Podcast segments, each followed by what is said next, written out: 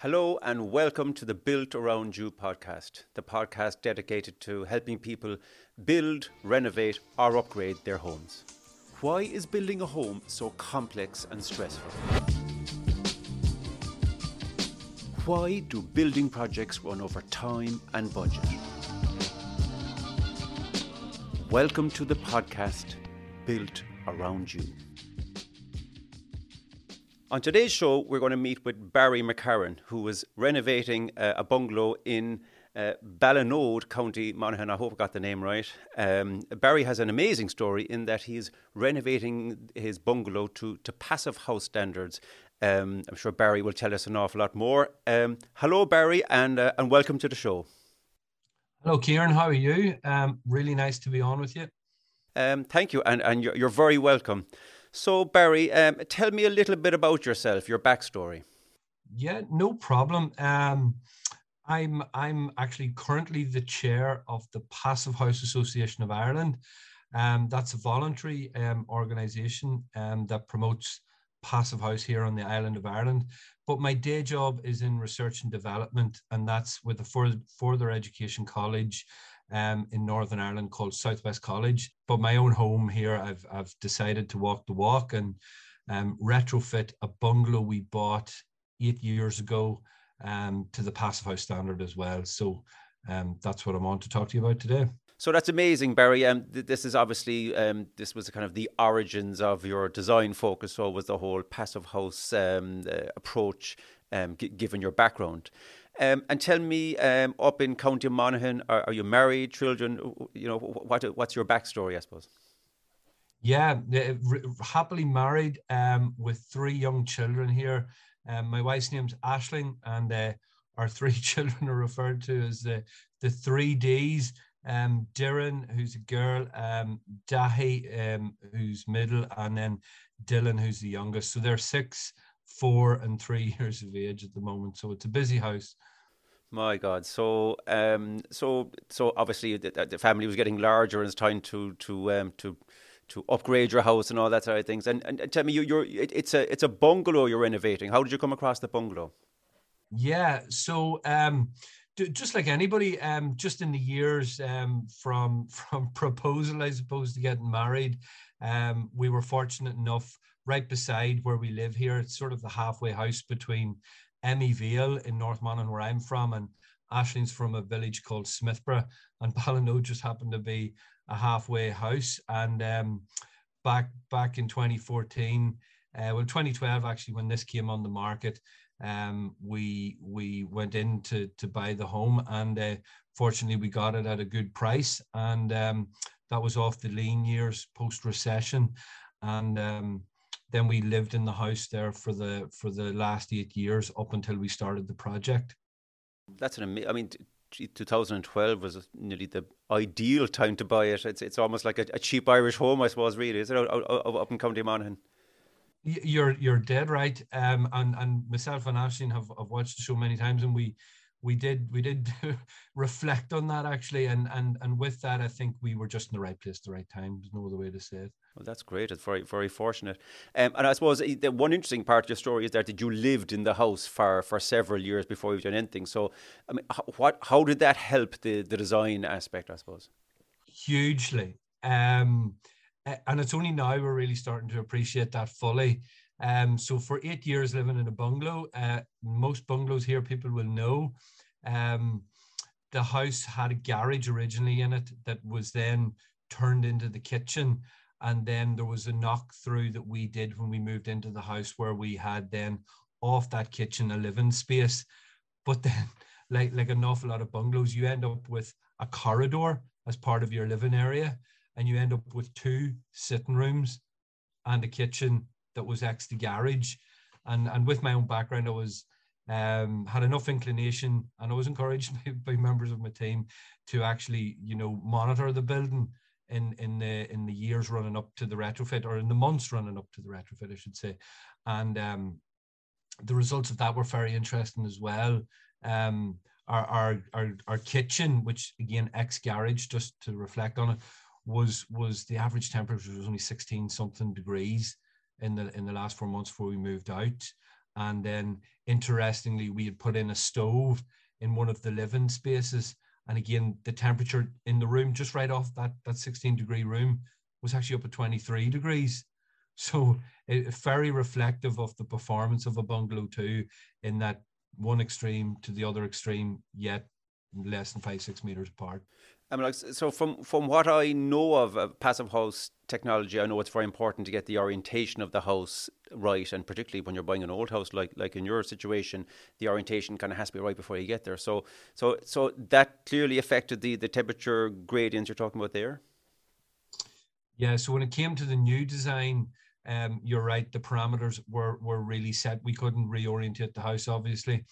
Um, fortunately, there, there was a wee bit of things going for us. Um, the gable end next to uh, the bungalow next to us is, is actually south facing. So we end up with uh, a west uh, elevation um, to the rear and east to the front and, and north um, to our other neighbours. So it, it, it, actually works out not too bad um, in terms of passive house design and, and, and principles. It, it, it yeah, it worked out okay. So you've you've west on your kind of primary rear um, elevation, so as such. Mm-hmm. So you you've lovely kind of afternoon, evening light in, in the in the summer, so really, I suppose, isn't it? Yeah, exactly. Yeah, so um, exactly that, and then with with the gable end getting due south, and and the other end getting north, it actually works really well as well because we're sort of protected from any um, overheating concerns and with the north side also being to to gable end it's quite good as well because there's minimized glazing on that north side as well. So it, it works really well from that perspective. Okay, so I mean, just from a pure design perspective, if anyone else think of building or renovating home to begin with, um, like the advice here clearly is like on a northern elevation, you have as little glazing as is as is possible. Obviously, with a beautiful view, you have to enjoy it. But um, from a passive house or even any design perspective, you try and minimise a little bit your glazing on the north elevation because you're going to be just losing heat with the glazing as such. Really, so yeah. Certainly, and and that's something that's coming true a lot now um, with a number of years experience and teaching passive house is exactly that um, a lot of architects when they maybe get to understand or get introduced to passive house a lot of the thought process is around optimizing southern facing glazing.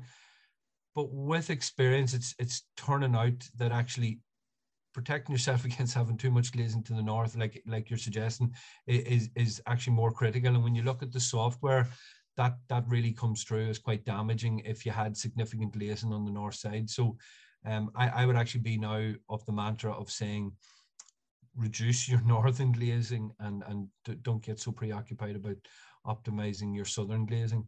I mean, these are very simple tips that you can, that anyone building a new home, I mean, if they're sitting down with their engineer or their architect, they can use this as a tip to believe it actually saves you a little bit of money as well because I know for a fact that block work per square meter costs less than glass per square meter. I mean, a window is one of the most expensive square meter elements you'll put into a, a building project. So, so you'll save a little bit of money, um, and you'll save a little bit on your heating bills as long as you aren't losing a beautiful view over a, a, a lovely valley or anything. But um, so so um, so uh, that was something you you you, you like you're you're taking from your your passive house uh, experience. Um, and tell me, obviously, your, your own backward, background, you're uh, an architect, uh, technologist or technician, Barry? So, so proud to say uh, qualified as an architectural technologist and now a chartered architectural technologist as well. Yeah, so um, that's that's my background. So I suppose, like with all that background, I mean, what kind of design team did you set up now for your project? Did you have to bring many more experts to the field, or had you most of those skills and knowledge yourself? That's, that's a really good question. Um, and, and you do build up quite a, an acumen um, in the construction industry w- with, you know, the, the, touch points that I would have in many ways. So it was, um, uh, I had, had to choose carefully who, who I wanted um, and, and try not to offend many friends that I have in the industry as well. So um, a, a bit, bit of a, a, tight walk with all of that.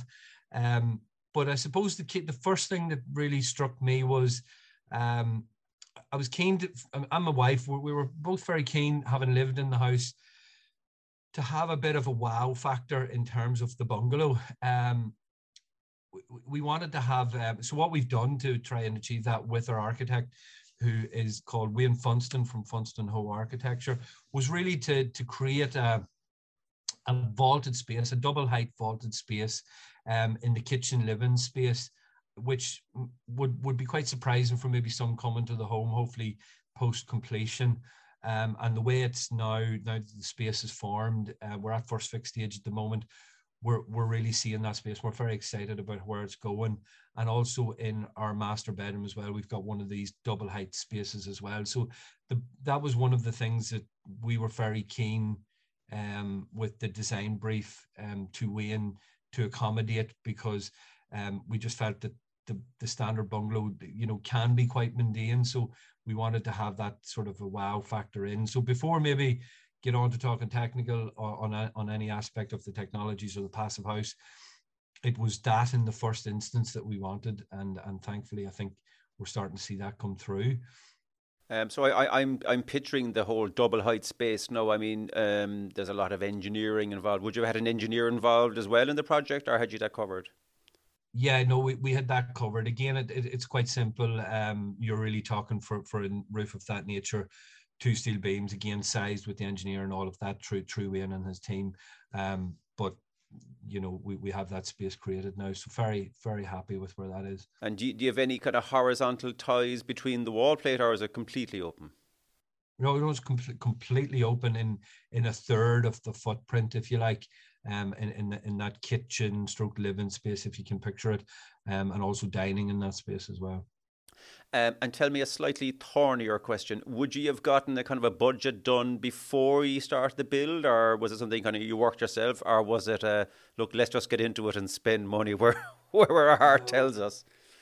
No, um, I, I suppose uh, like like like so many our age, um, you know, coming up to you know having a young family, getting married, um, you know, you debate what you do. We're, we're very typical of a lot of couples that live in rural Ireland. Um, you know, we're both both both sides of the house are from a farming family. You know, there was a site um, not far away from where we actually bought uh, on our family farm, and I always envisaged that I would end up building there, and that was that was always what was in my head. And then, I suppose just just coming up to undertaking the project, um, there was the whole bill cost thing. A, a, little bit of what was in our head, my head anyway, was around, you know, what what's best to do going forward. You, you know, we, we did get the the home at good value. It, it, it did have concrete all around the house, a, a significant garage to the rear, a, a, mature garden, all of this. And, and really when we we started to look at a new build versus the retrofit, the, the retrofit was, was clearly more affordable than breaking into a greenfield site. So that that was part of the early considerations in it. I, I suppose then when to answer your question directly, then when it come to a QS and and uh, you know evaluating the scope of the project, we did do that, and um, I, I, suppose a lot of the reason for doing that was, um, yeah, my own background, yes, but also looking at at shows like your own, um, the shows that we see um, on RTE and BBC, you know, the likes of Grand Designs and these shows. A lot of them typically have the common narrative of over over overshooting, you know. So we were determined to do everything we could to to box that off. Very good, very good, very good. And did you have to go for planning permission for any aspect of your house? No, we, we did, yes, of course. Um, for for because it was such a deep retrofit, um, the the ridge line was going to go up as well. We were taking in, um, going from a, a complete bungalow to having room and roof for the for the kids' bedrooms upstairs. So with that, the roof line was changing. So we applied for planning permission, and and successfully got it, no problem. Um, one one of the the ways in which you know that worked really well was um, there was an extension and it was a retrofit. So again, I think uh, planners, you know, when it's an established house in a mature setting like we have in a village here, um, that that that that's you know appreciated by them. Uh, you, you know, it, it's considered um okay that there's not really that much objection to something like that like there is whenever you're maybe you know building on a on a family farm or there's access considerations or you're breaking the skyline or something that's maybe a little bit um bit more in the spotlight, let's say. Yeah, so like you're you're you're renovating an old house rather than building a new, so the planners will generally look a bit favourable on that. Um, and tell me, so you you start the building project when? Yeah, so we are in just Easter, just gone past. So it was May. Um, we moved out over the Easter holidays, and the project really be- began in May. Yeah, um, a little bit of demolition, which was quite nerve wracking to watch, but um, yeah, it happened all the same. A necessary evil. Um, what what is quite strange about our house, I suppose, is um, and I know the question you're going to come with is is why didn't we knock the whole home? Um, well, one was uh, I suppose the planning considerations. We were extending, and we we had you know made a commitment that we were keeping most of the building. Um, we ended up retaining 25% of the original structure, and um, again, out of interest, because only because of my own background, I've been looking at the embodied carbon, and the story there is quite good on that as well. Even though we've knocked 75% of the building, I suppose, in one way. In in very layman's terms, because like most of our listeners know, will be just something someone at the very beginning who wouldn't have your knowledge and experience. But embodied carbon, what does that mean in, in pure layman's terms now? The, the, the carbon that goes into making the blocks, the timber, um, the slates, the tiles, the windows, all of this, that's described as embodied carbon. Um, and tell me, so you've you've been at the building project a few months. Has been many ups and downs so far? Thankfully, um, it's going quite well. Um, there has been a few delays, particularly over the builders' holidays. Um, that, that that's really the only little bit of, I, I suppose, small frustration. Um, we we had um, a timeline that probably would have had us in, you know, quarter one next year. We're a little bit more relaxed about that now. If it if it runs on to quarter two, um, I wouldn't be crying about it at the moment. Um, we're fortunate to be just living across the road from the build, um, which is which is very good. You're able to keep a good eye on things and get over and back every day. And I suppose another element that's fallen out of that that we, me, myself and Ashling hadn't expected, is that we're able to bring the kids over and, and, and have a look around, and they're all seeing them quite enthused about the project as well is, is, is very nice as well but we hadn't planned for that. We hadn't thought that that would even be a thing.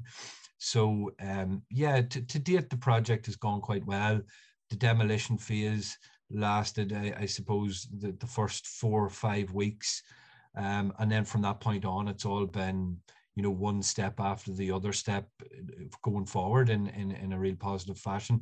Every day you're seeing something else move forward. It's it's it's it's quite stimulating as it goes, you know. And have you a contractor involved, or are you, you running a series of kind of subcontractors, or? Yeah, I, I, I, let's say a little bit of both, but but let's say maybe uh, 60, 70 percent of the build is through a general contractor here. Um, Owen Trainer, just a local builder here in Monaghan, and uh, again, I'd have to tip my hat to him in terms of having an open attitude and and and progressive attitude to me and all my passive house stuff when it came along. Um, that that that's been quite refreshing actually to see because I, I, suppose with with my experience in the construction industry, you you don't know what you're getting when, when you're going to a builder that maybe hasn't got prior experience with passive house. So um, that that that's gone really well. And then some the the thirty percent that Owen's not doing is very specialized people, and we're putting in a heat pump. We're putting in solar PV. One thing I would say that that, that is maybe a, a slight negative when it comes to the SEI grants and, and the one-stop shop and the way all of that's set up at the moment. If you want specific people for specific things, um, it, it all depends whether they're registered. Um, some of my people that I wanted were within Northern Ireland as well, which meant you know some of them are not on the SEI thing. So um, if, if you're wanting particular people, it, it's quite hard to get to claim the grant and, and get the people that you want the way it is at the moment. But I'm I'm quite close to that space as well. The that that is maturing that one step one stop shop arrangement. So as yeah. time goes on, I think that that'll even itself out. But I I might not be able to avail of it. Yeah, because I, I know I renovated my house last year, which was a house renovation again, and um, and one of the big benefits, like yours, there was a fair bit of the house came down, and we, we held a, a reasonable portion of it, and I suppose one of the big benefits is um, you you you're, you're eligible for SEI grants. I mean, if you're starting a new house, you aren't, of course, um, so you have that benefit. No, primarily for the existing house, not any new extensions or anything you build. Um, so, so there's the benefits of that, but um, and it is quite a complicated process, as you say. Like even with experts um, in the field, uh, and even with the one-stop shop, which is a third-party outfit that kind of manages the whole um, process, um, getting all the contractors even beyond that, um, it still is quite a laborious process, and the amount of certification you you have to put in place, and some contractors actually have to go about their day to day work on site slightly differently because even though something aligns with um, best building practice when it comes to working with an SEI grant, there are little nooks and crannies and little nuances. They ask you to change um, that you wouldn't, a plumber wouldn't typically do, or electrician wouldn't typically do, even though everything complies with the same regulations. They're just little small nuances. So very important things to check there. And I know when I was doing my own, there was a big, I mean, the amount of um, certification work that you have to get beyond the norm just to comply with the grant is, is very considerable. So um, I would certainly advise anyone going in to do a deep retrofit, there's an awful lot of work and research you have to do before you go anywhere near it because you don't want to be halfway through. And as you say, find out you've used a contractor for your plumbing that isn't SEI registered, and all of a sudden you can't get your, you mightn't be able to get your grant for some the plumbing aspect, the the heat pump aspect of the house. Tell me, um, tell me more about what a passive house is and how it operates, and what it, um, a layman's expectations would be of a passive house, you know, in the winter and heating and all that. Yeah, um, quite, quite.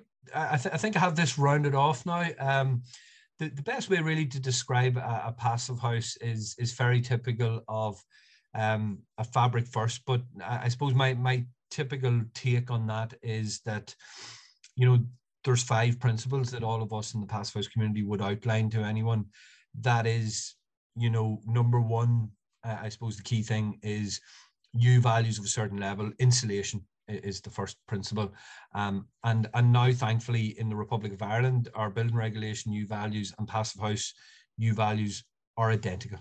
So there's, there's nothing really more to say. You, you know, if you're doing anything in the Republic of Ireland, you're already at passive house U value levels.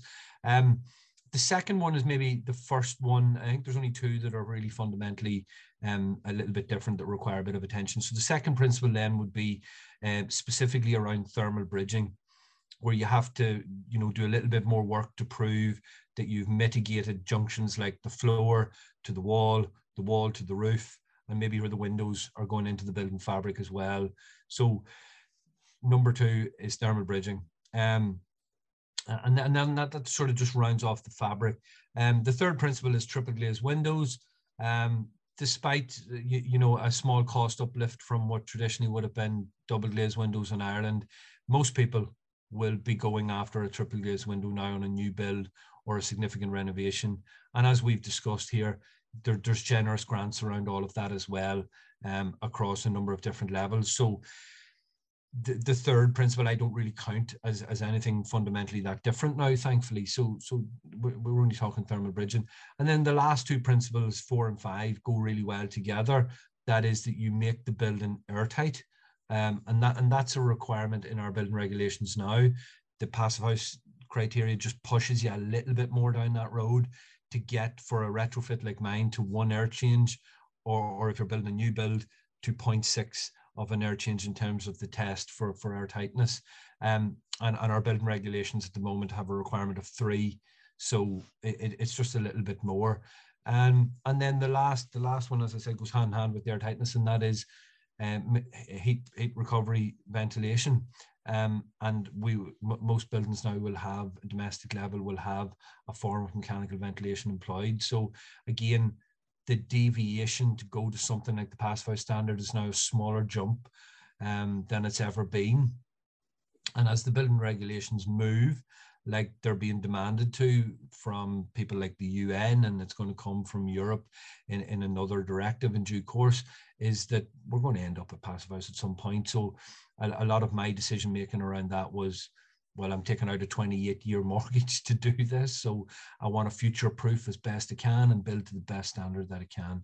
And, and the best standard to build to at the moment in terms of energy efficiency is passive house. So so in the winter, it's freezing cold outside.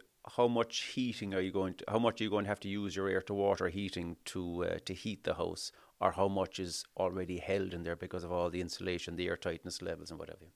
the running cost that's extrapolated um, and predicted for our build is actually 500 pounds all in and that's based on the energy prices as of two weeks ago so that's including the cost of, of electricity per kilowatt hour here with the heat pump.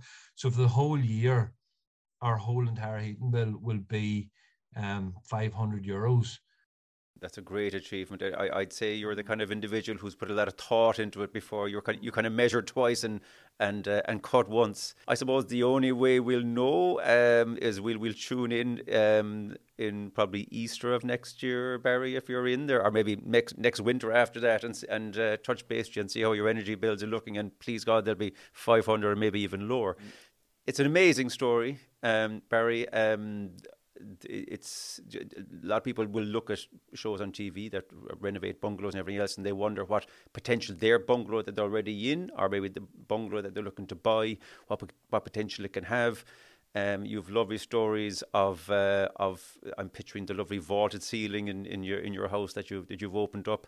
Of course, you've added all the passive house technology and the amazing um, benefits that'll that that'll bring to you and your family. Please God for for many years to come. And I'm also picturing you bringing the, the kids over in your arms every evening, obviously with high vis vests and safety inductions and helmets and the whole lot on. But uh, that's a lovely story, and of course, you're, you're, you're, you're, they'll remember that forever. I mean, they, that's the, their first time seeing the new house, and of course, they'll remember the old house a little bit as well, depending on their age. So, so it's an amazing story, Barry, and I look forward to tuning in uh, again when you're in and uh, and uh, seeing see how life is there and uh, and seeing how your energy bills are. So um, yeah we're I suppose just let me say in response to that, um, we're we're a bit of an open book. If there's warts, we, will we'll show them as well. Um, and we're doing a bit of documenting there on Instagram at the moment. Um, it, it, the tag is bungalow underscore retrofit. So, so that's really I didn't expect that I'd ever do something like that, but um, because sort of I'm in the space that I'm in, I thought it only fair to you know give a full account and an honest account of where it goes. So far, so good, but uh, it, we'll see what the energy bills turn out to be post construction. Super. Well, thanks very much for for joining us, Barry, and we wish you the very best. Well, thank you, Kieran. No, brilliant. Thank you. Thank you. So that was Barry's story, uh, an amazing story, and just shows you what you can do with all the um, the the bungalows that are scattered throughout Ireland. We know them. We know there's so many of them out there, particularly up on the um, the, the Highlands. Um, so uh, next week we'll have a very different story, uh, another uh, story of someone who's renovating a home. So be sure to tune in to the Built Around You podcast next Monday.